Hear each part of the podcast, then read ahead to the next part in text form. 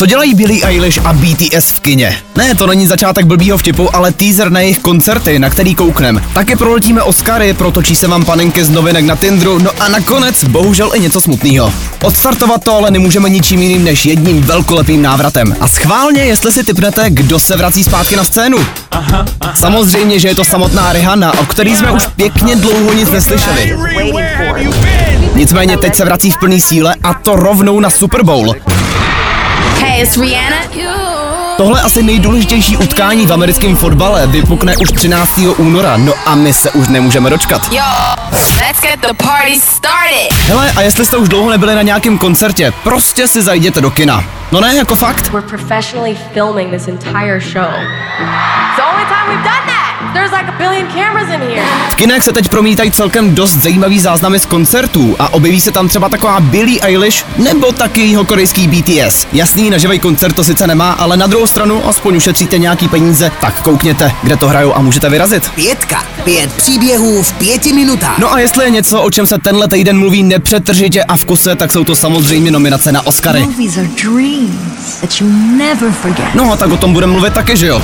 Velký překvapení je film Všeho všudy najednou, což pokud vás to zatím obešlo, je dost ujetá sci-fi komedie, která se ale očividně líbí nejenom nám a tak dostala rovnou 11 nominací. Na druhou stranu nikoho asi nepřekvapí, že nominace dostal taky nový Avatar nebo Top Gun.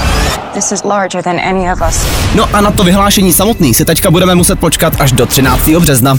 Dnešní pětku vám přináší Fine Radio, nejmladší playlist v Česku. Pro každého, kdo se chce cítit mladě. www.fineradio.cz Pozvat někoho na rande bude za chvilku pěkně drahý. Nově se spekuluje o tom, že bychom už brzo měli začít platit i za Tinder, a to ne zrovna malou částku. Speciální předplatný, u kterým se teda zatím ještě neví, v čem bude tak speciální, má totiž měsíčně být až na 10 tisíc korun. Tady nemám komentář, tohle je prostě masakr. Hey, hey, this is Brendan from Panic at the Disco. Go?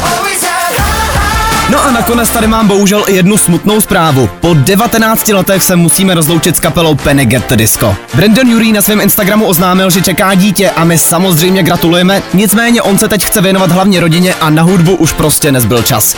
Tak jestli máte Panic at the Disco rádi stejně jako my, dejte si dneska nějaký jejich song, zatlačte slzu, no a to už je od Dannyho z Fajnu všechno. Tak zatím čau. Pětku můžete poslouchat tam, kde posloucháte podcasty. Za podporu děkujeme Fine Radio, které můžete poslouchat na webu fineradio.cz nebo přes aplikaci Rádia.cz.